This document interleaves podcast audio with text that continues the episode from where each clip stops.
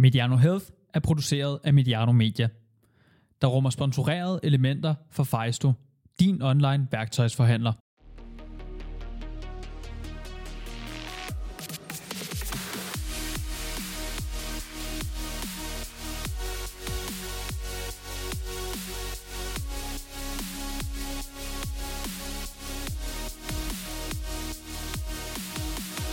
Velkommen til Sundhedsmagasinet for september. Jeg er Henrik Duer, jeg er træningsfysiolog, og med mig i studiet har jeg som altid Eskild Ebbesen. Velkommen til. Tak for det. Du får lov til at præsentere dig selv lige om lidt, øh, selvom de fleste nok øh, ved, hvem du er. Og øh, som alle nok har hørt, så er der kommet en sponsor på programmet, Fejsto, og øh, det er vi glade for. Det for podcasten til at løbe rundt, og øh, lidt senere i podcasten, der kommer også et lille indslag øh, fra dem. Men til dagens øh, indhold, øh, vi har en masse spændende ting på, på menuen, og øh, vi har otte, ni studier faktisk, eller ni nyheder, vi skal igennem. Nummer et, det er noget om, øh, hvilke motionsformer, øh, hvad skal vi sige, øh, er bedst, hvis man skal tabe sig. Der er kommet øh, en øh, ny undersøgelse her, der har kigget på, øh, hvis man har fedmegener eller disponeret for overvægt, er der noget, der er bedre at gøre end andet? Den diskuterer vi. En dansk skuespiller har haft et, øh, et vanvittigt vægttab. Øh, vi kigger på den historie. Omega-3 fedtsyre og sukkersyge, altså type 2 diabetes. Og øh, hvor lidt træning skal der egentlig til for at øh, forlænge livet? Det sunde supermarked. Kan man, øh, hvad skal vi sige, opbygge et supermarked på en måde, således at man træffer et, et sundere valg end, end den måde, hvad skal vi sige, supermarkedet opbygget på i dag? Vi kigger på øh, øh, bakterier. Vi ved om tarmflora, øh, at det har en effekt på vores sundhed og måske også præstation, men jeg ved ikke, om du ved, eller man ved, at man også har noget i, i mundhulen. Har den indflydelse? Kan vi påvirke den? Det kigger vi på i forbindelse med udholdenhedstræning. Og så har vi også en nyhed om øh, det at skippe morgenmaden, inden man træner. Er det en god idé, hvis man skal tabe sig? Og det er der måske noget, der tyder på. Øh, den kigger vi også på øh, til sidst sammen med øh, et studie, der kigger på forebyggelsen af type 2 diabetes, altså sukkersyge, og øh, hjælper der noget at indtage ekstra vitamin D i form af kosttilskud. Og så til sidst så fortsætter vi lidt i, i forlængelse af det med type 2 diabetes. Der er kommet en ændring øh, i kostråden hertil efter over 40 år med det samme råd. Vi kigger lidt på de nye anbefalinger, eller hvilken retning det går. Og så selvfølgelig til aller, aller sidst, der skal vi kigge på månedens dummeste forside, når det kommer til øh, sundhed og vægttab. Eskild, lidt på om dig selv. Øhm, ja, jeg er idrætsfysiolog og har arbejdet med sundhed på arbejdspladsen. I dag der arbejder jeg rigtig meget med, ikke så meget med sundhed, men, men rigtig meget med den del, der handler om, øh, om motivation og eksekvering af eksisterende mål. Altså det her med at, at i, i bund og grund hjælpe øh, folk og virksomheder til at lykkes med deres mål og deres ambitioner. Ja, uddannelsesmæssigt, der er du også ligesom mig, kendt i idræt. Og så har du også den der lange historik med alt det, du har vundet. Ja. Og lad os lige få et par highlights her. Hvad, hvad, hvad, det er klart, hvor mange det der fyldt øh, allermest i mit liv, det har jo været øh, roningen, og jeg har været til OL fem gange. Øh, og, og når OL ligger hver, hver fjerde år, så er det jo en lang, lang årperiode, øh, hvor elitesport har været en kæmpe, kæmpe stor del af mit liv. Øh, og øh, vi har så også den her rekord, at vi har vundet medalje hver gang til, til OL. Så, øh, så det er klart, at det har, det har fyldt en, en stor del af mit liv, og har også været øh, motivationen også for at interessere mig rigtig meget for sundhed og, og træning. Yes. Lad os øh, kaste os over dagens program. Vi, vi, vi har faktisk lidt, øh, lidt travlt, og til dem, som lytter med, og, eller måske de, de første gang, du lytter med, så, så det vi gerne vil her, det er at øh, diskutere de her nyheder med sådan en, en neutral tilgang, og forsøge at, at trække nuancerne frem, fordi det er absolut ikke altid sort-hvidt, når det kommer til forskningsresultater. Men øh, den allerførste, det var noget med motion og, og vægttab, og øh, det som så er, det var, jeg har historien inden for, for videnskab.dk, som så har samlet en undersøgelse op, hvor at øh, et, et hold forskere fra øh, et universitet i Taiwan har, har kigget på øh, over 18.000 mennesker, fra deres, som har doneret blod og spørgeskema og målinger til deres øh, bio bank, altså sådan en bank, der opbevarer øh, hvad skal sige, fysiologiske test, blodprøver typisk. Og øh, i de der 18.000 mennesker, jamen det, der, de spreder sig fra 30 til 70 år. Og det, det så også at kigge på, det er i, i spørgeskemaer, øh, jamen, hvilken form for motion dyrker de. og hvordan går det så med deres øh, vægt og, og, og, og de ting.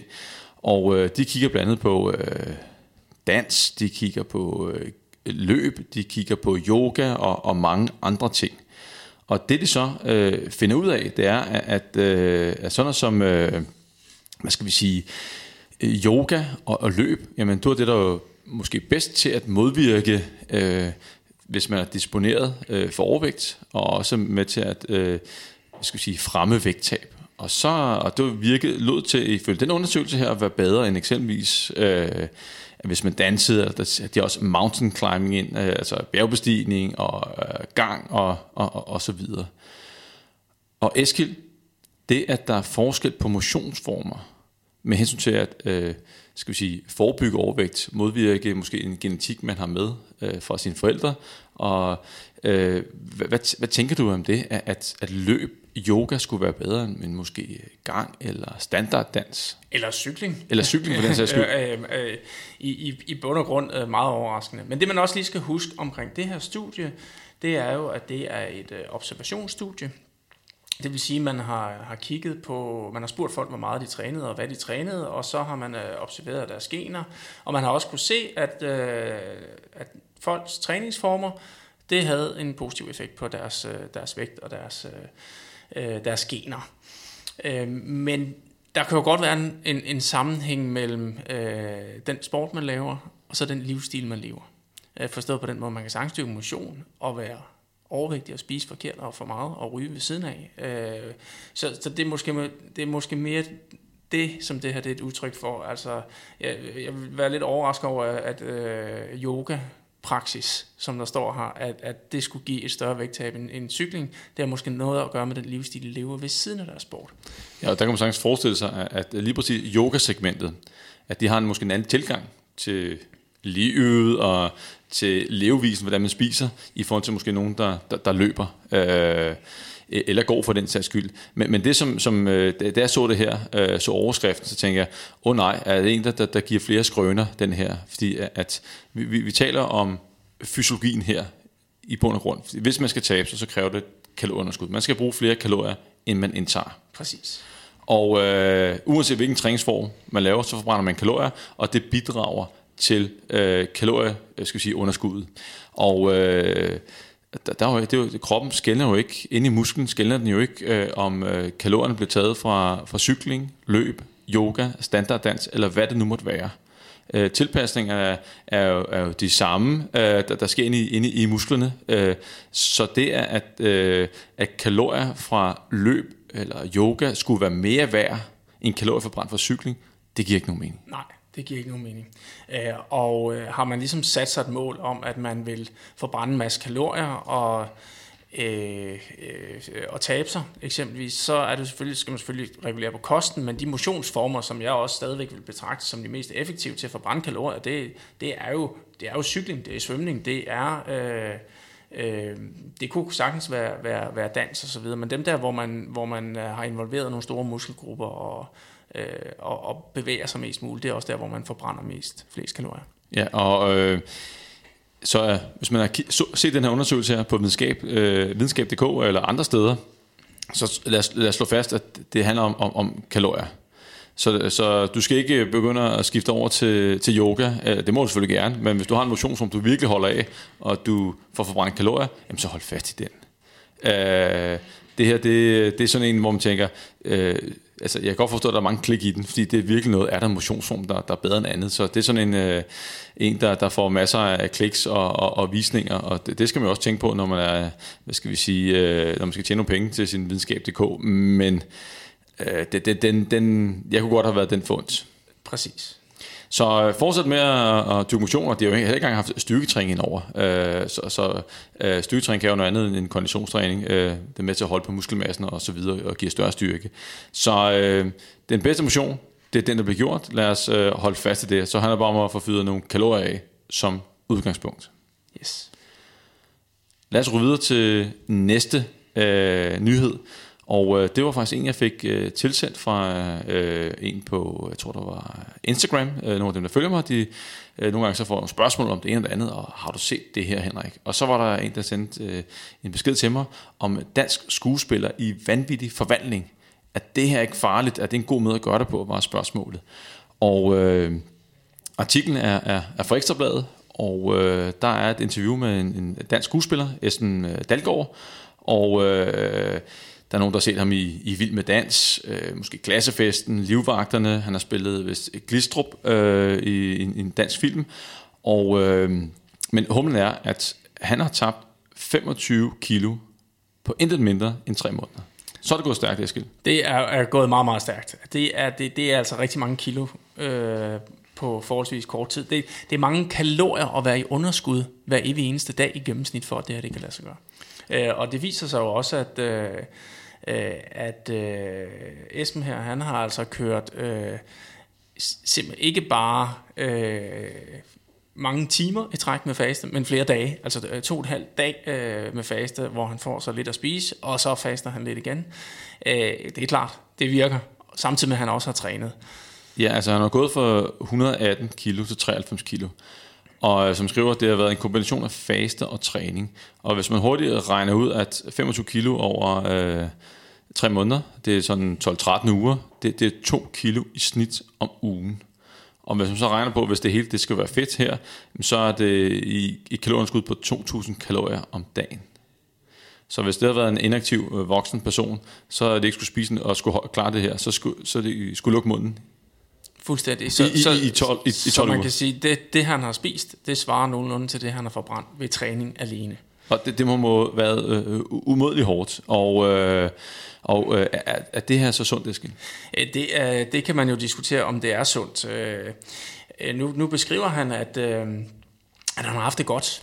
Han har været, øh, han har været motiveret, og han, han synes, det har øh, smittet af på hans mentale velvære. Øh, Øh, så der er ikke noget, der tyder på, at det i hvert fald har været mentalt hårdt. Øh, og jeg vil så også sige, at øh, øh, jamen, kroppen kan godt tåle sådan en, en, en belastning her. Øh, man kunne måske godt diskutere, om det er optimalt. Øh, det er måske lidt for voldsomt til at være optimalt, men øh, hvis han fortsætter sin træning og er vækstabil herfra, jamen så er det jo i det lange løb. Så vil, så vil jeg kalde det sundt. Øh, men selvfølgelig tager man det på igen, så er det faktisk rigtig usundt. Det viser sig, at har man den her jojo-vægt, altså hvor man svinger lidt op og ned, så, så er det faktisk mere usundt, end hvis man havde holdt den høje vægt hele tiden, men stabilt.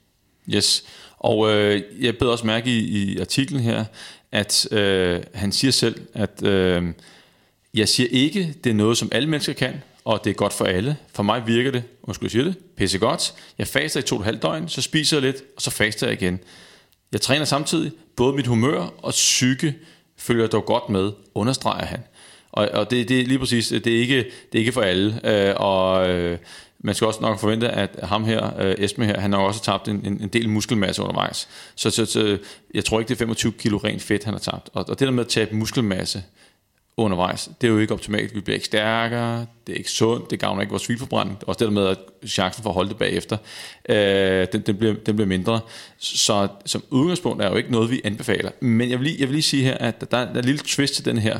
Øh, det er, at øh, så vidt jeg kan forstå på artiklen, så skal han være klar til en rolle. Det har været for meget, og så er der en rolle, der kræver, at han skal tabe sig. Øh, og så er der jo en deadline, der, der er et mål med det, der er en mening med, med øh, hvad skal vi sige, øh, galskaben. Og øh, så øh, jeg kan huske, at jeg har selv hjulpet en, en, en skuespiller til den dansk dramaserie, som skulle smide nogle kilo, og de anså det jo som en opgave, et job at komme derned. Jamen, præcis, altså han har nogle rammer, han har en motivation i form af, at det er jo, det er jo ikke kun lige et, et, en personlig ambition og noget, han gør for sin sundhed og for sin forfængelighed. Altså det, det, det er stedet også en del af et job, hvor han skal levere og performe, øh, så der er nogle helt andre ting på spil, øh, som gør, at han kan mobilisere den vilje og, og kraft, der skal til for at lykkes med, med de her indsatser. Ja, og hvis vi kigger på, hvad vi normalt vil anbefale til folk, så er det jo sted mellem halv og et helt kilo om ugen, øh, man taber sig. Og bare det at holde et kilos vægttab om ugen, det er faktisk relativt svært over, over en længere periode. Og, øh, og han er jo helt op øh, på to kilo. Skal man så ikke anbefale det? Jeg vil sige, at øh, det vigtigste det er at, at du, kan, du kan holde det, øh, og du ikke tager for meget muskelmasse, og øh, ja, som sagt, at du også får ændret livsstil undervejs, således at, at der er en chance for, at, at vægttabet bliver, bliver vejet. Men, men der er en anden ting, som du også øh, nævnte, Eskild, øh, det, det er jo, at øh, der er jo ikke nogen tvivl om, at når du går så stærkt, så er der en hunds masse, masse motivation inden. Øh, ja, det, så, som han siger, det er ikke øh, for alle mennesker det her. Der skal, der skal, man skal have viljen, men du skal også have nogle øh, motivationsmæssige rammer, som er, er helt exceptionelle, hvis, hvis man skal kunne øh, efterleve det. Ja, hvis man er i et forløb, hvor man har løbende opfølgning, øh, af en professionel, så er det jo lidt nemmere at styre, og man kan øh, altså, følge op og øh, styrke motivation på den måde, og de, de tror på det, men, men, men for en fyr, som lad os sige, øh, har prøvet mange gange før, uden stor succes, og øh, det er så sjældent, at man tror på, at det, det kan lade sig gøre næste gang, man skal tabe sig. Og øh, så pludselig oplever man, at man taber to kilo om ugen. Så begynder man måske at tro på det. Så som, øh, det, er jo, det går med til at højne selve motivationen og tro på, at nu denne her gang, der lykkes det. Og så kan fanden, og det ved du Eskild, tage folk, når de begynder at tro på det, ja. at det her, det, det kan lade sig gøre. Lige nøjagtigt. Og, og det vil sige, øh, det vil måske være min eneste årsag til, at hvis man skulle anbefale sådan noget, at hvorfor det kan være okay. En ting er, at der er en deadline, så det den, man skal nå. Øh, men også, hvis, hvis det giver en ekstra motivation, og det er det, der gør det. Men som udgangspunkt, så er det ikke, de der, det er ikke sådan et tempo, vi vil anbefale. Nej. Men øh, det bliver så spændende øh, at se, om øh, han, han holder det. Øh, jeg, øh, jeg holder i hvert fald med ham. jeg tror faktisk, at jeg går ind og trykker følg på, øh, på Instagram, hvis han har en profil derinde. Bare for at se, om øh, øh, det kunne være vildt, hvis, hvis han, han holdt den dernede. Men, øh, mor, Men uanset om det er, er optimalt rent sundhedsmæssigt, så er det i hvert fald en imponerende præstation. Det, det, det, det kan man ikke tage frem. Det er, øh, Både fysisk og mentalt. Ja, så, øh, og hvis han holder det, så er det jo nok ham, der har vundet i, øh, på, på en lang bane. Øh, så, øh, men som udgangspunkt er vi fortaler for et, et roligt øh, vægttabstempo. Ja. Lad os rulle videre. Øh, så er der noget med, øh, det var den med omega-3, olie, fedtsyre, altså fra fisk, eller som kosttilskud i det her tilfælde her, og sukkersyge, og hermed kigger vi på type 2 diabetes. Og øh, hvis vi lige, inden vi går ned til selve undersøgelsen og, og detaljerne, så, øh, så kigger jeg lige lidt på, jeg tror du ind på Diabetesforeningens hjemmeside, for at finde ud af, jamen, hvad, hvad koster type 2 diabetes samfundet i Danmark? Yes. I, øh, der stod 31,8 milliarder kroner om året. 31,8 milliarder. Det er et kæmpe beløb. Og øh, overraskende nok, det som de fleste ikke tænker over, det er, at, at der ligger et produktivitetstab, altså på arbejdspladsen, på over, altså det er 41 procent, der bliver udgjort af det, at det er 13 milliarder. Og så er der plejesektoren, fordi det, det koster noget at, at pleje sådan en sygdom, 6,4 milliarder. Øh, så er der behandling hos øh, praktiserende læger, og hospitalerne koster 5,5 milliarder, mens medicinudgifterne er på lidt over 1 milliard kroner. Når man forsøger at gøre de der 31,8 milliarder kroner op, hvor, hvor kommer udgifterne fra? Hvad, hvad, hvad tænker du, Eskild? Ja, jeg tænker, det er nogle meget, meget store tal. Jamen, prøv at tænke på, at, at hvis, øh, nu ved vi, at, at uh, type 2 diabetes er ekstremt livsstils øh, er påvirket af vores livsstil. Præcis, og øh, nu bliver der, nu skal vi snakke lidt om omega-3 fedtsyre, men, men, men, men det helt centrale, når vi taler øh, type 2 diabetes, det er jo, at man er fysisk aktiv. Øh, det, der sker, når man har type 2 diabetes, det er, at ens øh, insulinfølsomhed, altså simpelthen insulinens evne til at, at, at få transporteret blodet væk fra, fra, fra blodbanen over i muskler og lever, øh, den, den bliver dårligere. Men det er jo lige netop det, man træner rigtig meget, når man øh, træner sin kondition og laver fysisk træning. Og også styrketræning for den sags skyld. Øh, men, men, men specielt de her sådan, lange udholdenhedsidrætter er, er rigtig, rigtig effektive til at øh, øge insulinfølsomhed. Så man kunne forebygge rigtig, rigtig meget af det her, bare og, ved at lade folk træne. Og plus, hvis man har en overvægt, og man smider et, et vægttab ind over, så har så vi både... har du en endnu større effekt. Lige, lige præcis, og jeg sidder og tænker, at, at øh, jeg synes, jeg... Altså, det er en ekstrem høj procentdel, der kan forebygges og behandles med, med livsstilsomlægninger. Det er bare for at sige... Altså, at de, øh, man, man kunne lave rigtig meget superviseret træning for nogle af de der 31 milliarder. Ingen tvivl om det. Ja, og, og tænk, hvis man kunne spare de penge. Altså, vi, kunne, vi, vi ved, at vores samfund er presset. Så kunne de gå til øh, måske de ældre, til skolerne, til flere sygeplejersker. Der er mange steder, hvor man godt kan bruge 31,8 milliarder. Hvis, hvis og, man kan sige... Og, og, og, og, og velvære for dem, der ender med at få type 2 diabetes. Ja. Synes du, og nu bliver det, jeg har ikke forberedt på det spørgsmål her, synes du, at man skal have en sundhedspligt i Danmark? Øh, ja, jeg synes, det, det, jeg synes godt, man kan begynde at tale om det. Øh, og øh, og, øh, og stille og roligt få det på, på dagsordenen. Øh, altså man kan sige, vi, vi har jo et eller andet sted vendt os til, at vi skal, jo, vi skal jo børste tænder hver dag, fordi det gør man. Øh, Øh, ellers så falder vores tænder ud, har vi lært, da vi var små. Men, men, øh, men vi har jo ikke en, øh, en, en sundhedspligt på samme måde, eller en motionspligt, men det giver mindst lige så meget mening. Ja, også fordi, at øh, øh det er jo, altså, type 2 diabetes er jo ikke det eneste vægttab, øh, og motion forebygger. At det kunne være hjertekarsygdom, det er også en, der koster. Det kan være visse kraftformer, vi kan øh, forebygge, og hvis man så stopper med at ryge samtidig, som selvfølgelig også er en vigtig del af type 2 diabetes, at hvis man lader være med at ryge, så har det også en effekt. Øh, hvis man bare arbejder med de, de tre faktorer, vi, vi kunne spare, så er vi jo langt over de 31 milliarder. Nå, vi skal den anden snak, Eskild. Uh, øh, vi skal lige tilbage til studiet. Det var noget med noget fiskolie, og uh, det, de har gjort her, det er, at de har lavet sådan en, en kæmpe uh, meta-analyse, hvor de har samlet en masse studier, der kigger på det samme øh, højkvalitetsstudier, der kigger på det samme. I det her tilfælde her, det er om øh, tilskud af fiskeolie forebygger øh, type 2 diabetes. Ja. Og øh, så de har kigget på samlet 83 studier, hvor det var randomiserede, kontrollerede øh, studier. Øh, samlet set, øh, så, så samler man alle de her øh, forsøgspersoner, der er over 121.000. Og øh, der var... Øh, selvfølgelig nogen, der fik øh, placebo, og nogen, der, der, der fik noget andet. Men det her, det var en gennemsnitlig dosis på 2 gram om dagen. Så er der nogen, der fik lidt mindre, og nogen, der fik lidt mere. Og det gør det over 33 måneder i gennemsnit. Ja. Det er altså, en, vi er fat i en, en relativt hæftig undersøgelse her i Skild. Det må man sige. Og, øh, og det, som så egentlig var overraskende her, fordi at, at vi, vi kender jo, det er jo en af de store trends inden for kost, det er jo en anti-inflammatorisk kost, og det, det, det giver jo rigtig, rigtig god mening. Og hvis man kigger på folk, der har type 2 diabetes, øh, så er der nok øh, sandsynligvis et link her, øh, fordi at, øh, de har nogle af de der cytokiner, som ligger højt, øh, og øh, der er nogen, der måske anser det som en anti-inflammatorisk, ja, en inflammatorisk sygdom. Og, øh, og når vi så kigger på jamen, fiskeolie, det, det burde da være godt i vores anti-inflammatoriske kost, men der var ingen effekt. Nej, det er simpelthen resultatet af den her undersøgelse, det er, at man har ikke kunne se nogen effekt af at tage omega-3 fedtsyre. Øh, noget andet interessant, som, har, som også er en, er en del af resultatet af den her undersøgelse, det er, at øh, man har kigget på forholdet mellem omega-3 og omega-6. Og det er også mega hot, når vi taler anti-inflammatorisk kost. Det, det er meget, øh, meget, meget hot, og det har været diskuteret, om, om det i virkeligheden, øh, både i forhold til inflammation og generelt sundhed, er, er noget, vi skal hæfte os rigtig meget ved. Øh, og der er altså heller ikke nogen effekt. Ja. Så det, er, øh, det bliver konkluderet som en, en, en skrøne i den her undersøgelse. Og, øh, og så, hvad så, hvis man øger dosen? Øh, er det fordi, de ikke har fået nok øh, fiskolie her, omega-3? Øh, det er så den ene af de der omega-3, de har fået, de langkæde der.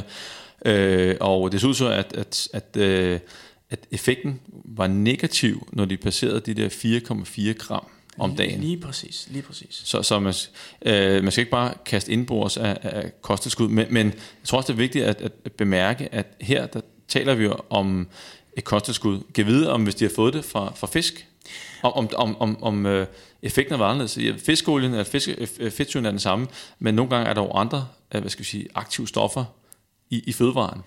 Det, det, det vi i hvert fald har set nogle eksempler på nogle gange, det er, at øh, så snart man begynder at pille tingene lidt fra hinanden, så får man ikke den ønskede effekt, som hvis man spiste reelle madvarer.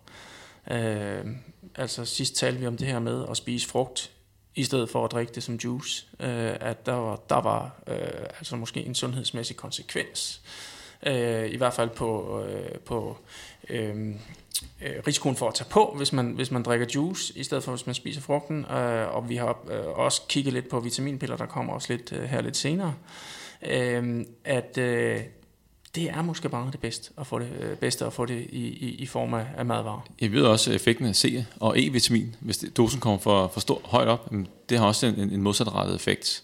Så øh, og vi skal lige sige, at vi understreger, at vi stadig holder fast i anbefalingerne for fed fisk af Sundhedsstyrelsen øh, et, et par gange om ugen, så, så den, den skal vi ikke pille ved. Øh, det skal du endelig fortsætte med. Lad os rulle videre til næste indslag, og øh, det er, øh, hvor lidt træning skal til for at forlænge livet. Hvor let skal man egentlig lave Og lige inden vi kommer til det indslag, så, øh, så kommer der lige 17 sekunder med vores øh, nye sponsor, Fejsto, som øh, laver, eller forhandler øh, værktøj online. Så øh, 17 sekunder, lyt med, og så er vi straks tilbage. Fejsto.dk er din online værktøjsforhandler. Vi har altid ekstra skarpe priser på et udvalg af vores bedste varer. Jeg hedder Bettina, og jeg er klar til at hjælpe med alle de spørgsmål, du har omkring vores sortiment. Så er vi tilbage.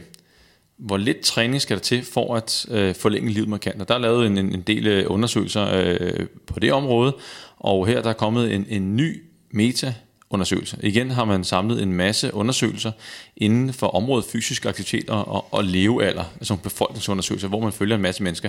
Men det, som jeg synes er rigtig, er, det er rigtig interessant her, det er jo, at, at i stedet for at folk skal udfylde spørgeskema og fortælle, hvor aktiv det er, det, det ved vi, at øh, øh, altså folk de rammer altid forkert, og typisk så overvurderer de, hvor fysisk aktiv de er. Men her, det der er interessant ved de undersøgelser, det er, at de har haft en skridttæller på, eller et accelerometer, der, der fortæller, hvor aktiv du er. Præcis.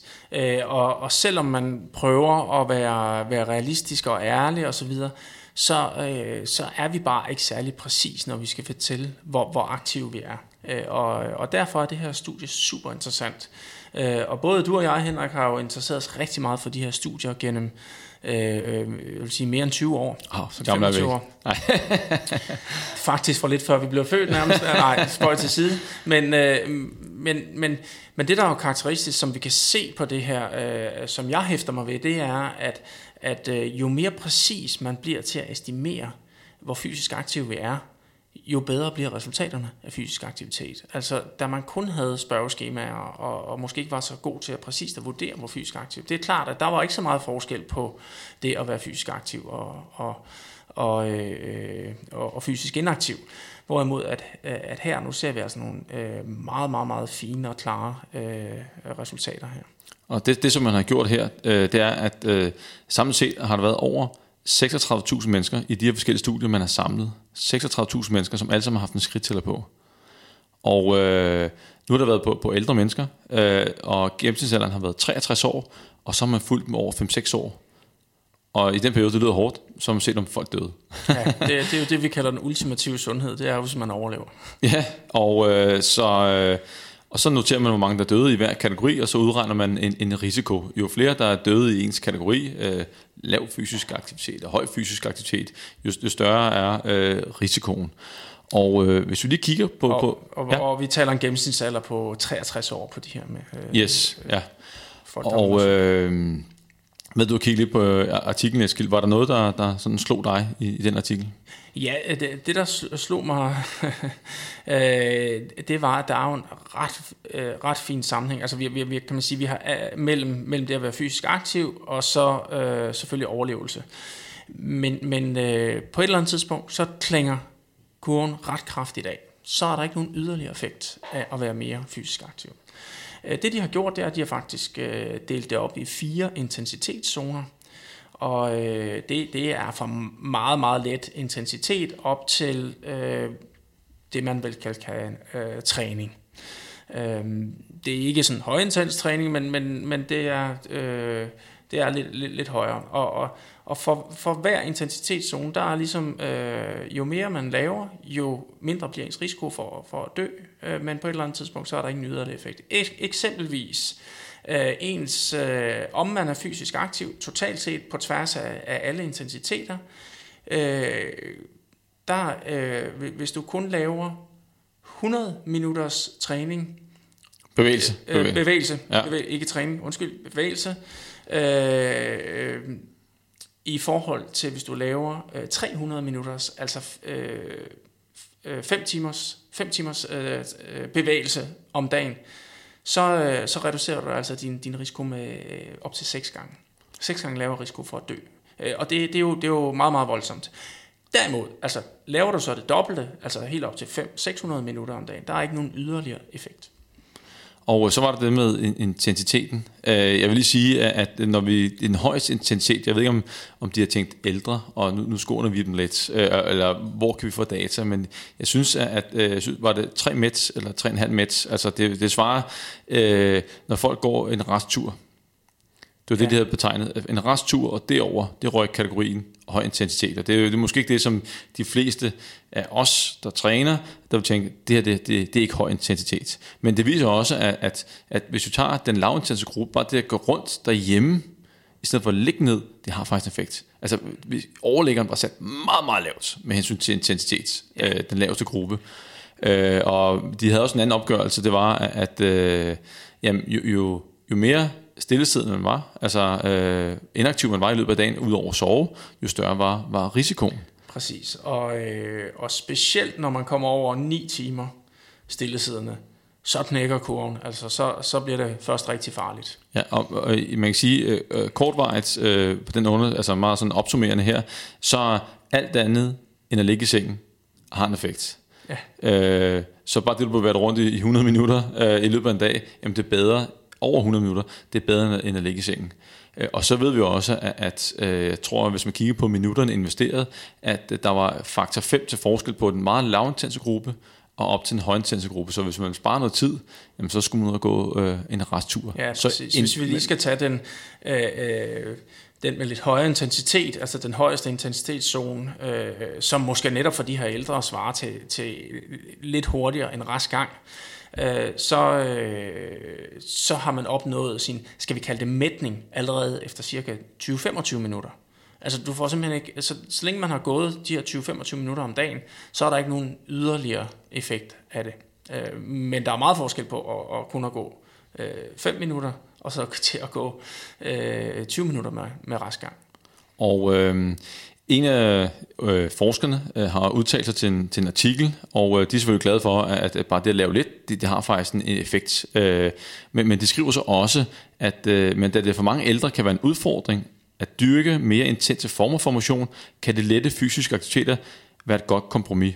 Og der, der tænker jeg bare, øh, er, de, er de bange for at træne de ældre her? Er de bange for at give nogle råd om, at ældre skal ned, gå ned i fitnesscenteret og give den gas? Fordi hvis de er sunde og raske, jamen, øh, så, så er der jo ikke noget vejen for, at, at der, jeg, jeg ser ikke nogen udfordring. Så er det kun motivationsmæssigt, der er en udfordring. Men rent fysisk er der ikke nogen udfordring. De kan sagtens gå ned og lave styrketræning. De kan ned og lave øh, konditionstræning, hvor pulsen kommer højere op, end det vi har set i det studie her. Ja, præcis. Øh, ældre kan sagtens træne med, med det, vi karakteriserer som høj intensitet. Altså høj intensitet er jo, at, at, at pulsen kommer, kommer op og, og, og måske kommer øh, lidt tættere på sin maksimale puls. Øh, det kan man sagtens som ældre. Altså, øh, det, er bare, det er bare ikke ved så høj hastighed. Altså, min far eksempelvis går stavgang og beskriver jo også det her med, at ah, når vi lige kommer op på en vis hastighed, så kan jeg altså ikke følge med dem mere, når de sådan lige går til. Og der ligger han jo på, på det, jeg måske gør, når jeg ligger og løber med 16 km i timen på mit løbebånd. Det er bare, det er bare to forskellige hastigheder, men det, men det er jo i princippet samme intensitet i forhold til sit maksimale. Ja. Og jeg ved, at din far er jo også kommet i gang med at træne. Ja, og, øh, 80 år og går også til den. Han, han går også til den. Ja. Øh, og, øh, men, men det som også lige hæfter med, at jeg er frisk til at sige, det er jo kun 63 år. Det, det, vi ja, snakker, det her er jo unge snakker, mennesker i forhold til dem, vi taler om. Ja, men det, det, det, det, det er jo det. Så øh, men pas på med ikke at være for forsigtig. Det er bare om at, at, om at komme i gang. Men også selvfølgelig at, at bygge det op langsomt. Ja, selvfølgelig. Man, man, man, skal, man skal være klar til det, og progression skal være den rette. Og øh, vi ved jo altså, med alderen, så stiger resolutionstiden, og præcisionsevnen falder. Så det skal der selvfølgelig tages hensyn til. Men på en lang bane, så er der jo ikke noget vejen for, hvis man er sund og rask og tilpasset, så kan man sagtens give gas med de store fordele, der er ved det. Yes. Vi skal videre. Vi skal tale om øh, det sunde supermarked. Og det, det som øh, hvor jeg, hvorfor jeg synes, den er, den er, den er rigtig, rigtig interessant, det er, at vi lever i et, et fedme frem samfund, og øh, vi er nemme ofre, når vi kommer ind i supermarkedet, så er der tilbud, og så er tingene pakket ind på en speciel måde, og øh, ind i supermarkedet specielt, øh, øh, der er noget, der hedder space management, og øh, de ved jo godt, hvor de skal placere fødevarene, så vi køber lidt flere af dem midt i gangen, op ved kassen, eller når vi går ind. Der er en årsag til, at, at mælken er placeret nede i hjørnet, og øh, ved, at jo længere tid man er i en butik, jo mere køber man. Og den har IKEA regnet ud. Alle, der har været i IKEA, jamen, de ved godt, at øh, selvom man bare skal have et, et, glas, øh, så skal man gå 2-3 km igennem alle deres gange, inden man kommer til kassen. Og så har man nok også købt lidt ekstra med. Så selvfølgelig har supermarkedets indretning en indflydelse på, hvad vi køber med hjem. Yes. Og, øh, og supermarkedet vil jo gerne sælge det, de tjener penge på. Slik, sodavand, chips, chokolade osv. Og og så plastikposer. Det er i hvert fald her, at de typisk kan få øh, folk til at tage lidt ekstra med hjem i forhold til det, som de måske havde på listen. Og vi ved, at hvis der er noget, der kan spises, og det kommer med hjem, så bliver det spist. Øh, ja, og, og nogle det, gange når det ikke med hjem. Ja, det, det er jo det. Og, når, når, de kan og folk kan jo gemme det derhjemme, men de skal nok finde det, hvis, hvis de vil have det. Og det er det der med, med, med tilgængeligheden. Ja. Og, øh, og, og, og, og det er jo, øh, altså, øh, supermarkedet har jo i virkeligheden virkelig, virkelig meget magt over vores valg. Altså, vi, vi tror, at vi selv bestemmer. Øh, men øh, supermarkederne, de kan jo også bare se, at øh, regulere det lidt rundt, jamen så vælger vi altså anderledes. Øh, og det er altså ikke tilfældigt, at, øh, at øh, slikhylderne, det er der, hvor man står i kø, øh, og, og man står og kigger derned. Øh, og det kan godt være, når man kommer ud med de der fire, mar- fire Marsbar, eller den der øh, slikpose, at man øh, prøver at forklare sig selv, at det, det var meget velovervejet, man gjorde det, fordi så havde man jo lige lidt, man lige kunne spise herinde, så man lige kunne klare at lave aftensmaden, og, øh, og man havde også fortjent det osv.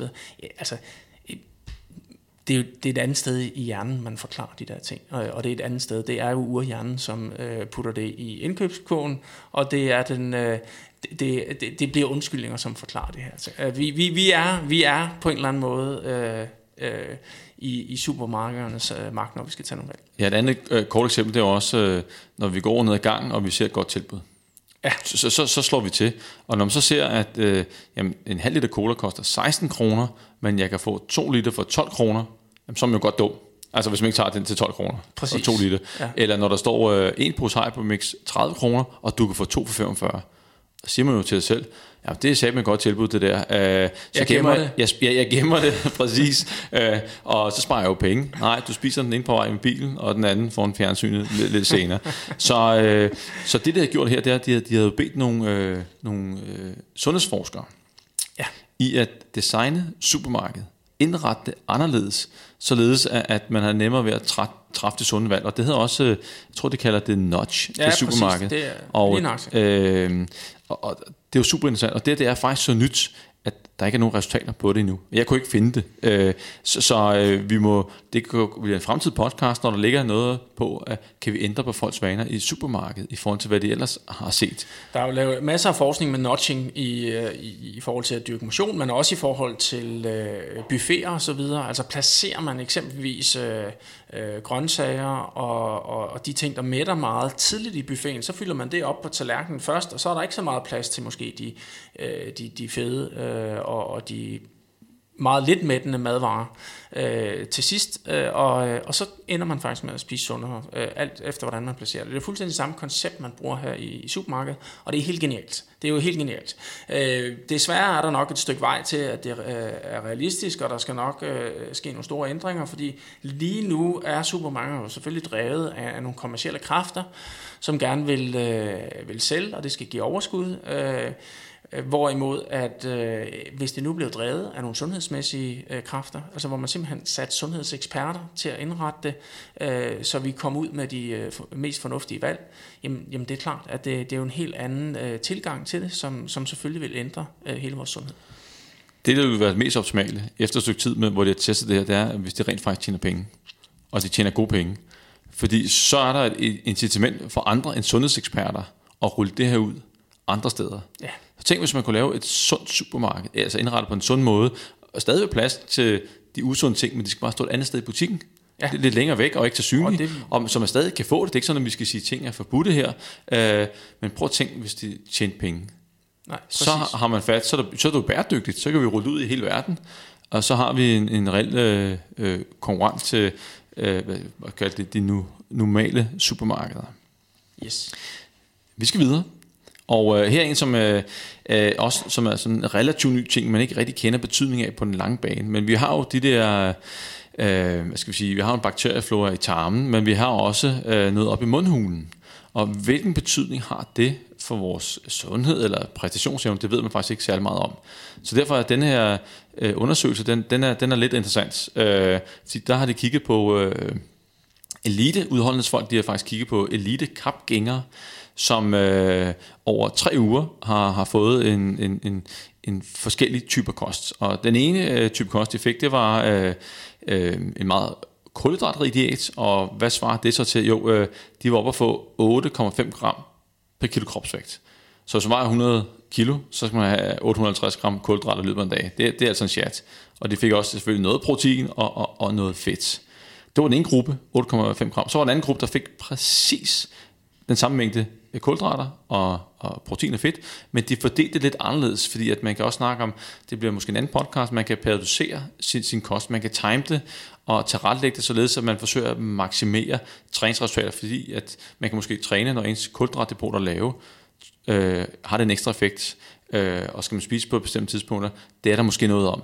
Øh, men det tog det også hensyn til her, det var gruppe nummer to, og så gruppe nummer tre, der var nogen, der fik øh, en low carb, high fat øh, diæt. Og, og det er noget, som øh, øh, mange, hvad skal vi sige, øh, eller en stor del øh, har kigget lidt på i forbindelse med udholdenhedsatleter, øh, at kan man øh, præstere godt uden at få særlig mange kulhydrater, jamen man kan præstere ganske glimrende, fordi at kroppen øh, når den ikke får særlig mange kulhydrater, øh, så begynder man at producere sådan nogle ketonstoffer, som hjernen også skal bruge, og musklerne også skal bruge. Og så er man pludselig ikke afhængig af ens kulhydratdepot på den måde eller depoter. Så, øh, så det var lidt interessant, og lige inden vi går videre, Eskild, da du var på det aller højeste plan og trænede aller, allermest, hvor mange gram på et kilo crossvægt kulhydrat fik du så på dag? Jeg, jeg tror faktisk, jeg tror, jeg fik mere end det her. Jeg tror, jeg lå omkring 10 gram øh, per øh, øh, øh, rigtig mange dage. Øh, det, det, per, det, per, per, per kilo kropsvægt. Per det, og du var måske 80 kilo lige over. Og, øh, ja, lidt mindre, men, men, ja. øh, men, men, men ja, det, det, det var jo det, det, det primære øh, brændstof, som, som vi skulle ud og fyre af, så, så vi kunne blive ved med at gentage den hårde træning. Og lige lidt, uh, lidt uh, fun fact her, nu har vi med kapgængere at gøre. Og uh, man skal ikke undervurdere uh, kapgængere, i hvert fald ikke de dygtige af dem. Jeg kigger på nogen, som er rigtig, rigtig dygtige, hvor hurtigt det går. Og uh, Eskild, uh, 40 km på 3 timer. Ja, det, det, det, det, det, det kan, hvis jeg skulle løbe maraton lige nu, det, det ville jeg ikke kunne. Og det, som det skal man altså være en, øh, en, en, øh, en habil løber for at kunne følge med der. Ja, og så deres 20 km tid, så ikke et helt halvmaraton. 1 10, det er så verdensrekorden det her. 1 time og 16 minutter. Ja, det er stærkt. Men jeg kan forestille dig, at, at, at hvis vi er op til Copenhagen Marathon, og så er der en kapgænger, der stiller op, så, så mens man løber og max presset, så kommer der en spacerende forbi. Der kommer en gående forbi ja. en. Ja. Og, så stærkt går det. Øh, og det, det, det, man skal huske omkring gang, det er, at det er altså bare øh, det er det mest økonomiske. Øh, op til cirka 7-8 km i timen, så begynder det at være mere effektivt at løbe. Altså man forbrænder simpelthen øh, øh, færre kalorier, øh, hvis man slår over i løb per kilometer, og det, og det vil være lettere. Øh, så, øh, så, så, så selvom de for eksempelvis kan, øh, kan, kan gå med øh, 15 km i timen i, i tre timer i træk, øh, så er det stadigvæk langt hårdere for dem, end hvis de fik lov at løbe også. Yes. Tilbage til undersøgelsen. De her kapgøringer her, det skal lige siges, at, at det var ikke sådan, at, øh, at det var sådan randomiseret. Det var ikke sådan, at det var tilfældigt fordelt ud på de forskellige øh, kostgrupper. Øh, altså kulhydratrig kost og øh, kulhydratrig kost og periodiseret, og så en low carb high fat. De fik selv lov til at vælge. Ja, det... Og, og det, det er jo så meget atypisk, men, men, men de har jo en pointe med det. Ja, øh, og normalt så vil man jo sige, at om det, hvis, det, det har jo ikke så stor værdi, hvis det er, at man ikke har randomiseret det. Øh, men det, der kan være et problem, når man tager øh, meget trænede øh, eliteidrætsudøvere, det er jo, at... Øh, Øh, hvis ikke de får lov at, at, at vælge selv, så, det, så kan de godt være svære for til at overholde det. Altså, hvis man tror, man er kommet i den, øh, øh den for eksempel kostgruppe, som ikke virker så effektivt, øh, Øh, så, så, så vil man jo ikke miste terræn i forhold til sine konkurrenter, fordi man, er, man har jo måske stadigvæk nogle få år, hvor man er, har muligheden for at lave et godt resultat, øh, så man vil jo ikke sættes tilbage. Så, så derfor kan man faktisk sige, at, at det er en, en, en, en legal strategi at, at, at vælge. Ja, og jeg, jeg tænker også, at vi har jo med nogle elite her, måske på toppen af deres karriere, og hvis man skal rekruttere dem som forsøgspersoner, så, så, så øh, er de jo ikke, altså, det er jo ikke almindelige forsøgspersoner, hvor det ikke har nogen betydning Nej. Øh, i, i deres hverdag, men her, hvis de vælger forkert, så kan det have stor betydning for deres øh, konkurrenceevne. Så, så for at de egentlig øh, vil deltage, og, og for at øge, hvad skal vi sige, efterlevelsen, at de gør det dag ud og dag ind i de tre uger, så er det måske meget god idé, at de selv får lov til at vælge. Ja. Nå, de her øh, kapgængere her, de får jo øh, de her tre forskellige kostinterventioner, øh, og de kører i tre uger. Og det som så de fandt ud af, det var, at øh, bakteriefloren i mundhulen, den ændrer sig. Det de så ikke ved endnu, det er, at, at, at øh, hvilken betydning det har. Vi ved, at, at øh, kosten kan påvirke, påvirke vores øh, øh, tarmflora nede i øh, i mavetarmsystemet, og det kan have en betydning for vores øh, sundhed og, og vægttab. Men hvilken betydning det har, i, i, at vi ændrer den i mundhulen, det ved man ikke nu. Men det interessante er, det er, at vi ved, at her har det altså også en effekt. Altså, hvad er det, vi spiser? Og øh, det, som jeg så også er blevet mærke i, øh, det var rent faktisk, at, at, øh, øh, at de skriver, at deres bevægelsesøkonomi øh, blev dårligere, når de fulgte den, altså, den er low carb high fat diet i forhold til de andre. Præcis. Så, så deres, med andre ord, deres præstationsevne blev forringet.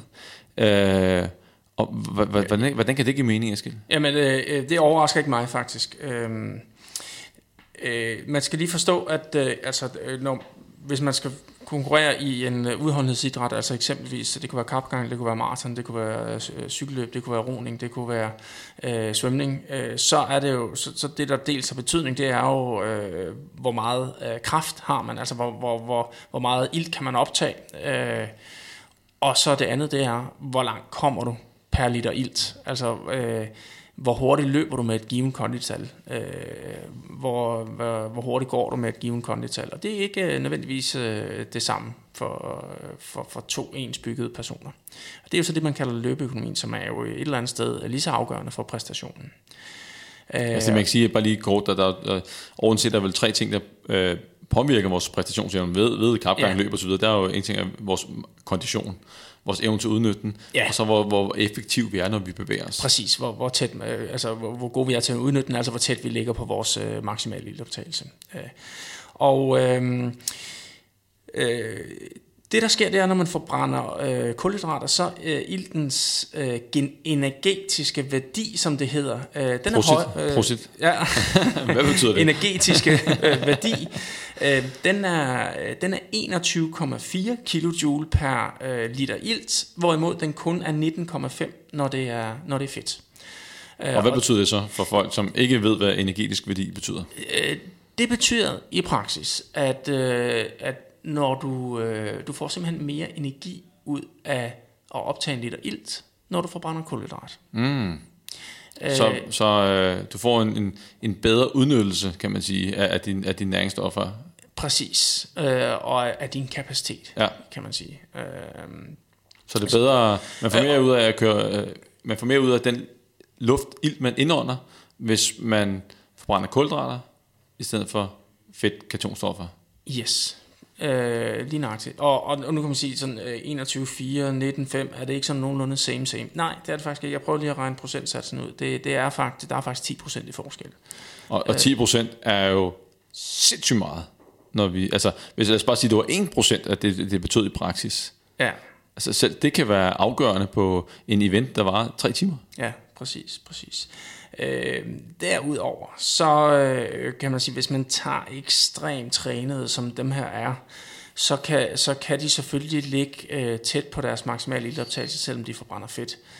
Men, men for, øh, for langt, langt de fleste, så er det jo langt, langt, langt hårdere øh, at ligge øh, med høj intensitet, når man skal forbrænde fedt. Yes. Næste Tiden går, Eskild. Ja. Det er super spændende det her. Uh, og uh, det næste, det handler, det var den, jeg nævnte indlægsvis med, at hvis uh, man stopper morgenen, lader være med at spise morgenmad, træner en time, og så uh, ellers fortsætter dagen efterfølgende med uh, frokost og hvad man ellers spiser i løbet af dagen. Uh, hvad betyder det på ens kropsvægt i forhold til, hvis man spiser morgenmad, træner og så ellers øh, går ud til resten af dagen og, og spiser og bevæger sig. Så her har vi altså haft, øh, at her har de altså en øh, 12 øh, aktive unge mænd, som øh, kommer igennem tre forløb. Øh, den ene det er, at øh, så spiser de morgenmad, og så hviler de sig, og så øh, spiser de frokost og aftensmad. Så noterer man så, hvor aktivt de har været, og hvad de har spist i løbet af dagen. Og så er der et andet scenarie, de kommer ind så tre uger efter, og så øh, prøver de så at spise morgenmad, så træner de, og så så fremdeles. Og den sidste, hvor den store twist er, det er, at øh, ingen morgenmad, inden de træner. Og der er heller ikke nogen morgenmad bagefter træning. Nej, de går videre til frokost det næste gang, de må spise, og så kører den ellers ud af. Og så ser man så, øh, hvilken indflydelse havde det over 24 timer på deres energibalance, altså om de taber sig. Og det, som var interessant her, det var, at øh, de her, øh, som skippede øh, øh frokosten, og skulle morgenmaden inden, inden træning, jamen de, øh, de havde det største kalorunderskud. Ja. Så der bliver ikke kompenseret efterfølgende. Nej. Ikke, I hvert fald ikke over 100%. Nej, præcis. Altså det, det kunne man jo godt forestille sig sker for, for mange, og det gør det måske også for nogen, øh, men i hvert fald ikke for gennemsnittet her, det er, at øh, så man, man spiser måske en lille smule mere til frokost og til aftensmad, øh, hvis man har sprunget morgenmaden over og trænet, men, men stadigvæk øh, så lidt, som man stadigvæk er i, i væsentligt mere kalorieunderskud. Øh, det skal lige siges, at, at de måtte jo spise, hvad de ville. Præcis. Øh, til, til frokost og aftensmad. Så det er, jo ikke, det er jo ikke fået at vide, at de nu skal I spise det samme. Det, det, er, det er sådan deres øh, naturlige lyst til, til mad det, den, det efterfølgende. Og, og, det, og øh, jeg tror, at øh, forskellen, som jeg læser her, det var, at øh, øh, på dem, der skippede morgenmaden, øh, begge træningsgrupper kontra den anden, det, det, var, det var 400 kalorier. Ja, det er jo væsentligt. Det er jo, en, og hvis det er noget, nu har de kun gjort det i 24 timer, og det var interessant at se, hvad skete der, hvis de gjorde det over længere tid, men det er jo immer væk en, en chat, 400 kalorier som, øh, og det var ad libitum med, så, det, så de kunne spise, hvis de havde lyst til det, men de havde åbenbart ingen større sult, samlet set. Øh, og så var der det, det, det faktum, at, at, at øh, de kiggede også, de havde også et, øh, en ting, er, når det var i laboratoriet, øh, så blev de slået fri i den virkelige verden, de kunne spise, hvad de ville, øh, men de havde også en, en pulsmåler og et accelerometer på dem. Så fordi man godt tænke, at okay, de har ikke fået så meget at spise, øh, vil de så gå ned på hverdagens bevægelse, bliver de mere trætte, bevæger sig mindre. Nej, men det der, vi kalder for needs, øh, hverdagens småbevægelser, det gik de heller ikke ned på. Det, det var stort set øh, det samme som i den anden gruppe. I hvert fald ikke på kort sigt. Ikke, nej, ikke på kort sigt, nej. Øh, så, øh, så, så hvad, Eskild, hvad, hvad tænker du? Skal man til at anbefale folk, at de skal springe morgenmaden over, og så, øh, og så træne? Og så... Øh, øh, Øh, hvis man skal nej, tabe sig? Nej, ja, altså det, og det, det kan man jo sige, der er mange måder at tabe sig på, og, øh, og, og det handler jo selvfølgelig om at finde ud af, hvad, altså, hvordan kan man i bund og grund lykkes med at forbrænde flere kalorier, end man indtager. Og, og der, der er jo masser, masser af eksempler på, at øh, hvordan det kan lade sig gøre, og der er mange forskellige måder, man kan gøre det her på. Så det handler jo om at, at finde noget, som, som passer ind i ens hverdag. Øh, umiddelbart, hvis der var nogen, der spurgte mig, hvad synes du er det optimale, så vil jeg ikke anbefale det her. Altså, jeg, vil, jeg, jeg, vil faktisk, jeg anbefaler faktisk mange gange, at man virkelig skærer ned på aftensmaden. Ja, fordi der, der findes jo også, øh, øh og det er faktisk sjovt ved det, der er, at, at øh, vores døgnrytme ser sandsynligvis ud også til at påvirke, øh, hvad skal vi sige, det hedder en termogen effekt af, af mad, øh, sandsynligvis. Øh, det vil sige, øh, hvad det koster at omsætte det i, i, i kroppen. Og der er noget, der tyder på, at, at, at øh, hvis man spiser de fleste kalorier om morgenen, og langt mindre om aftenen, øh, at, at, øh, at man så får en, hvad skal vi sige, en større basisforbrænding øh, på baggrund af det, at man har lavet nogle studie, hvor at man har fået de præcis samme kalorier i løbet af dagen, men bare fordelt meget anderledes. Og dem, som så fik dem om morgenen, de fleste, de tabte sig mere. Om det så var at et ekstra forbrænding, eller om der var noget efterlevelse, at de snakkede mindre ubevidst i løbet af dagen, det, det ved man ikke helt. Men der var en effekt, men her der så vendt på hovedet, nu skipper vi morgenmaden. Ja. Og det, og det virker det, altså også. Det, ja, ja, men det var næsten som en, en, en dødssynd, hvis man siger til nogen, at de skal skippe morgenmaden ja. og, og så træne. Ja. Men, men her er der altså nogen, der har haft en, en effekt. Uh, måske skal vi lige, altså tilknytte øh, en kommentar til, hvad de lavede at træne. De, de cyklede 60 minutter med lav intensitet. Ja. Så hvad så, hvis det har været høj intensitet? Ja, øh, så, øh, så, så, så kunne man måske forestille sig, at, øh, at man vil være i stand til at holde en langt højere intensitet, eller i hvert fald en højere intensitet, hvis man har spist morgenmad, i forhold til, hvis man faster. Og det må også få større træningsudbytte, ja. og øh, en, øh, en større kalorieforbrænding. Ja, Øh, og på sigt øh, simpelthen komme i bedre form. Ja, så, øh, om, øh, så hvis vi kigger sådan lige sådan fremadrettet, øh, så øh, om det er noget, man skal anbefale. Jeg vil sige, øh, hvis det går godt med det vægttab, og det kører for dig, øh, så lad være med at lave på noget. Øh, men hvis det er, at det, det kniber lidt med øh, kalorierne, øh, og skal vi sige, holde dem i skak, dem, dem man spiser, så kan det godt være, at du skal prøve at eksperimentere lidt. Øh, der er jo ikke noget farligt i at skifte morgenmaden, øh, og, og så gå ned og træne, og så, øh, så spise frokost efterfølgende, øh, hvis, hvis det får dig til at, at øh, hvad skal vi sige, holde et, et, et tempo i vægttabet, som gør, at du rent faktisk kommer i mål. Øh, lige så vel som øh, man kan også arbejde med 5-2-faste og... Øh, 8 timers, øh, hvad skal vi sige, 16 timers faste. Altså, der, der, der, der er mange måder at, at, at tabe sig på. Det handler om at finde en, en måde, der, der fungerer for en, og det, det kan være, at, at det, det er en måde. Men, men man må ikke tro, at nu skal alle ud og, og skifte morgenmaden øh, og for at tabe Nej, og så øh, noget, som jeg ved, vi har diskuteret tidligere, det er jo, øh, hvad, hvad, hvad er det, der går igen hos folk, der lykkes med deres vægt, vægttab, og lykkes at holde det? Øh, og... Øh, Øh, der har været nogle indikationer på, at øh, det at spise morgenmad øh, måske kan være en god idé, hvis man gerne vil holde sit vægttab. Og så selvfølgelig at dyrke motion. At man, at man, altså, øh, der, er, der er ikke ret mange, der lykkes at holde deres vægt, uden at, uden at rent faktisk blive ved med at dyrke motion. Præcis. Så øh, og det er også vigtigt at understrege, at det her det er kun et, et 24 timers studie. Øh, hvad, hvad sker der dagen efter? Fordi, øh, er der en sult, der, der opbygger sig? Spiser det mere øh, på dagen nummer to til morgenmad følge. Øh, det, det er et rigtig godt spørgsmål. Men, men øh, jeg vil sige, at øh, øh da jeg så den her, så har jeg sat mig penge på, at det, det er dårligt at skifte morgenmaden. Men, men måske. Øh, man kan prøve det, hvis det ikke fungerer for ens nuværende strategi. Så kan det jo være, at man skulle prøve i en uges tid og se, om, om, om det er noget, der rykker. Og, og selvfølgelig, om man fungerer i hverdagen. Ja. Det vigtige er jo, at man kan blive ved med at gøre det. Det hjælper ikke noget, du gør det en gang. Hvis man skal øh, gøre det her, så skal man kunne blive ved med at gøre det. Præcis. Vi skal videre. Tid, Eskild, tiden går, den, øh, den løber du ud af. Øh, her bare ganske kort. Der, vi har været efter D-vitamin tilskud, øh, også i nogle af de andre øh, podcasts. Der er kommet en masse interessante øh, hvad skal vi sige, studier øh, på, på det her. Og øh, her der øh, kigger man igen på type 2 diabetes, og der har man taget nogle prædiabetikere. Det vil sige, de er, har ikke type 2 diabetes, men de ligger lige og vipper. De ligger tæt på. Øh, og øh, så har man prøvet at, at øh, give dem noget D-vitamin, så man helt konkret så tog man... Øh, 2.423 mennesker, delt med to grupper. En fik øh, D-vitamin, og den anden fik placebo. Men man ved selvfølgelig ikke, hvem der fik hvad. Og så følger man dem så i, øh, i, i rigtig, rigtig lang tid. Jeg tror faktisk, at øh, er vi oppe på øh, 24 måneder. Ja, det tror jeg faktisk, det var. Yes, 24 måneder. Og øh, så kigger man så, har der haft en effekt? Har det kunne forebygge, øh, at de her prædiabetikere øh, udviklet type 2 diabetes? Og Eskild? Hvad var resultatet? Ja, hvad var resultatet? Øh, nej, det kunne det ikke. Ingen effekt? Nej. Øh, der var øh, lige mange, der fik øh, diabetes i begge grupper. Altså både placebo-gruppen og i, øh, øh, i dem, der rent faktisk fik D-vitamin. Det man kunne måle i blodet, det var, at man kunne måle en, en væsentlig højere øh, D-vitamin-niveau øh, hos dem, der har fået D-vitamin. Det er jo naturligt nok. Øh, men, men det havde altså, man må godt, man må godt måle, at, at dem, der havde fået det, de har altså øh, fået mere D-vitamin, men det havde ikke nogen forebyggende effekt på... Og jeg synes, det er en styrke ved studiet, det er jo rent faktisk, at de har taget blodprøven for, som indikator på, for at de rent faktisk har fået det her tilskud her. Og, og niveauerne var, var, var, var dobbelt så høje, ja. som dem, der ikke fik noget. Så der var en, en klar forskel på de to grupper, med hensyn til, hvor meget D-vitamin de havde i kroppen. Præcis. Men, men jeg vil lige knytte en kommentar. Det, det er jo, at, at øh, jeg sidder og kigger på niveauerne af, af dem, som ikke fik tilskud af, af D-vitamin, og det ligger faktisk inden for normalområdet. Ja. Og hvad, hvad, hvad siger du så, Eskild? Jamen, det, øh, det, og det, sådan er det jo øh, med mange ting i kroppen. Altså, øh, det er ikke jo mere, jo bedre, men, men det handler om at få det, vi skal have.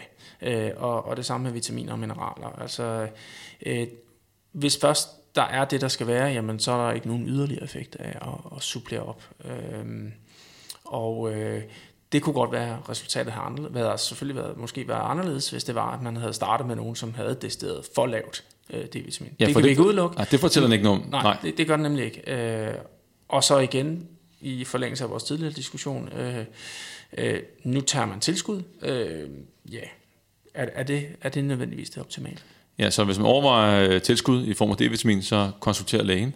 Uh, så kan jo øh, nemt med en blodprøve se, om, om man, man ligger for lavt, eller man egentlig får nok igennem kosten. Så får man sollys, kommer ud og, og også får spist sin fede fisk, specielt laksen er der masser af D-vitamin i, så, er man nok godt dækket ind. Men ingen yderligere effekt for D-vitamin og forebyggelse af type 2 diabetes, hvis man har normale niveauer i forvejen. Og på to, øh, type 2 diabetes, så slår vi over i, øh, vi har været lidt på det i, i to nyhederne i dag, øh, handler om type 2 diabetes, det gør den tredje også. Og den er den er fisket fra, øh, fra politikken af, at fire og 10'ers kostråd til diabetikere er forkerte. Altså i 40 år har det ikke været helt optimale råd. Det er altså tilbage fra 70'erne og, og, og frem til nu.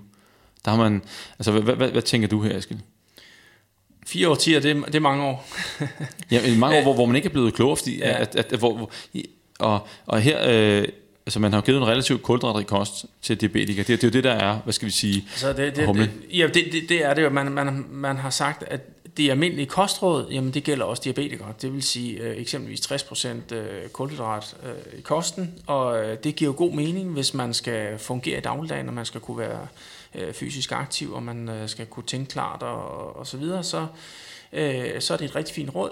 Men hvis man har en tendens til at, at øh, øh, måske spise en lille smule for meget, og øh, at øh, sukkeret ikke helt kan komme væk fra blodbanen, og så supplere med yderligere kulhydrater, øh, det er måske ikke optimalt. Øh, måske, måske vil det være at skære kraft ned på kulhydraterne, og det er også det, som øh, man er kommet frem til i forskning nu her. Det er bare ikke de råd, som, som ligger Nej, og nu, nu er vi også sådan uhyggeligt bagklog, øh, og, øh, og hvis jeg skal være endnu mere bagklog, så, så tænker jeg, at det er da sjovt, at man ikke på noget tidspunkt, når man snakker diabetes, så har man problemer med for højt sukker i blodbanen, at man ikke har testet en kulhydratrig fast, øh, fattig kost for at se effekten. Hvorfor har man i 40 år ikke testet det, når, når det på en eller anden måde giver mening? Og der har måske været en øh, fedtforskrækkelse, der har, der har, der har, har hvad skal vi sige, øh, har, har påvirket, men, men jeg, jeg undrer mig lidt. Øh, og i USA har det jo ændret retningslinjerne, men i Danmark har det jo ikke gjort det nu. Og, øh, og øh, jeg har kunnet læse mig frem til artiklen, at, at øh, øh, Foreningen af Kliniske Diætister, øh, de laver strålende arbejde, de skriver så, at vi er godt klar over, at der har været nogle nye studier. Lige for tiden er vi, færd, er vi i gang med at gennemgå evidensen, altså forskningen her, og øh, det afventer vi. Når ekspertgruppen er færdig, vil vi se på det, siger enhedschef Nils Sandø. Og øh, det er jo godt, i gang med at kigge på det, men... Det må gerne gå lidt stærkere. Øh, der, det, det skal helst ikke være sådan, at, øh, at man øh, med den tilgængelighed, vi har for viden i dag, øh, lynhurtigt kan gå ind og se, jamen der er nogle undersøgelser, som, som viser det modsatte øh, af øh, de, de offentlige anbefalinger. Der, der, der skal være en kortere latenstid øh, mellem at, at lave de her undersøgelser. Også fordi nu, nu er øh, en ting er, hvad, hvad, hvad der bliver løbende sådan drøbet ud af forskning, og, og folk ser, hvad, hvilken betydning det kan have at, have fået kulhydrater i kost. Men så kommer sådan en artikel her. Hvis jeg sad som type 2-diabetiker og læser den artikel her, at 40 årtiers øh, kostråd er, er forkerte. Og i USA har det nogle andre øh, retningslinjer. Og så tænker jeg, ja, og i Danmark der er det ikke helt opdateret. Nu er vi i gang med at se på det. Altså, der, der, der ryger en lille smule, øh, jeg vil sige, jeg vil, måske tro, troværdighed, øh, og, og, og øh, man kan komme, komme i konflikt med sin diætist, hvor man siger, jeg har læst det her, og det siger, nej, du skal stadig spise på den måde her. Det er vores anbefalinger. Og øh, det, det er jo drønærveligt. Og til Specielt når der er noget hold i det. Jeg vil ja. sige, øh, 9 ud af 10 gange, så øh, det man læser og ser et eller andet, øh, i en anden retning end anbefalingerne. Øh, det, det er heldigvis... Øh, der kan man gå tilbage til, til de offentlige anbefalinger, der ligger, og så kan vi sige, jamen det er altså det her, der er øh, forskningsmæssig øh, baggrund for at, for at anbefale, og ikke det, du har læst på et eller andet site. Øh, og og sådan, skal det, sådan skal det helst være. Ja, og jeg tror, at, at, sådan, at vores sundhedsmyndigheder i dag, at, at, de, øh, at de skal prøver med på trenden og med tiden, fordi at øh, information går utrolig stærkt på sociale medier. Der går ikke lang tid fra, at en, en undersøgelse er publiceret til, til alle stort set kan kende til den. Så var det ikke øh, tidligere. Øh, og øh, folk følger jo øh, folk på sociale medier, øh, de læser artikler, og øh, det vil sige, at folk bliver utrolig vidne om forskellige ting. Vi ved allerede, når folk går til lægen, at de har jo gennemlæst alle symptomer på netdoktor, og hvor det ellers, øh, og næsten, næsten på højde med lægen, ikke? Ja. De ved, tror de selv i hvert fald. Øh, og, og, øh, og jeg tror bare, at vores sundhedsmyndighed generelt set øh, skal være lidt hurtigere og kunne følge med, at med at det går lige så stærkt, fordi de kunne sagtens have taget den her opløbet her og kommunikeret ud til, til alle deres medlemmer. Så, men, men nu skal vi jo ikke sidde og, og lave de officielle anbefalinger i Danmark her, men, men vi siger bare, at, at, at der er noget, der tyder på, at, at, at der måske skal ændres noget. Og man skal selvfølgelig altid, hvis man er type 2 diabetiker, lytte til sin diætist, til sin læge. Men, men jeg synes godt, at man kan begynde at diskutere det her med sin læge og med sin diætist. Præcis. Og så, og så skal vi også lige tilbage til, når vi taler uh, type 2 diabetes. Altså langt, langt, langt det mest effektive, det er at træne uh, og forbrænde kalorier og være i energiunderskud. Uh, yes. Det er simpelthen en dræber for uh, type 2 diabetes.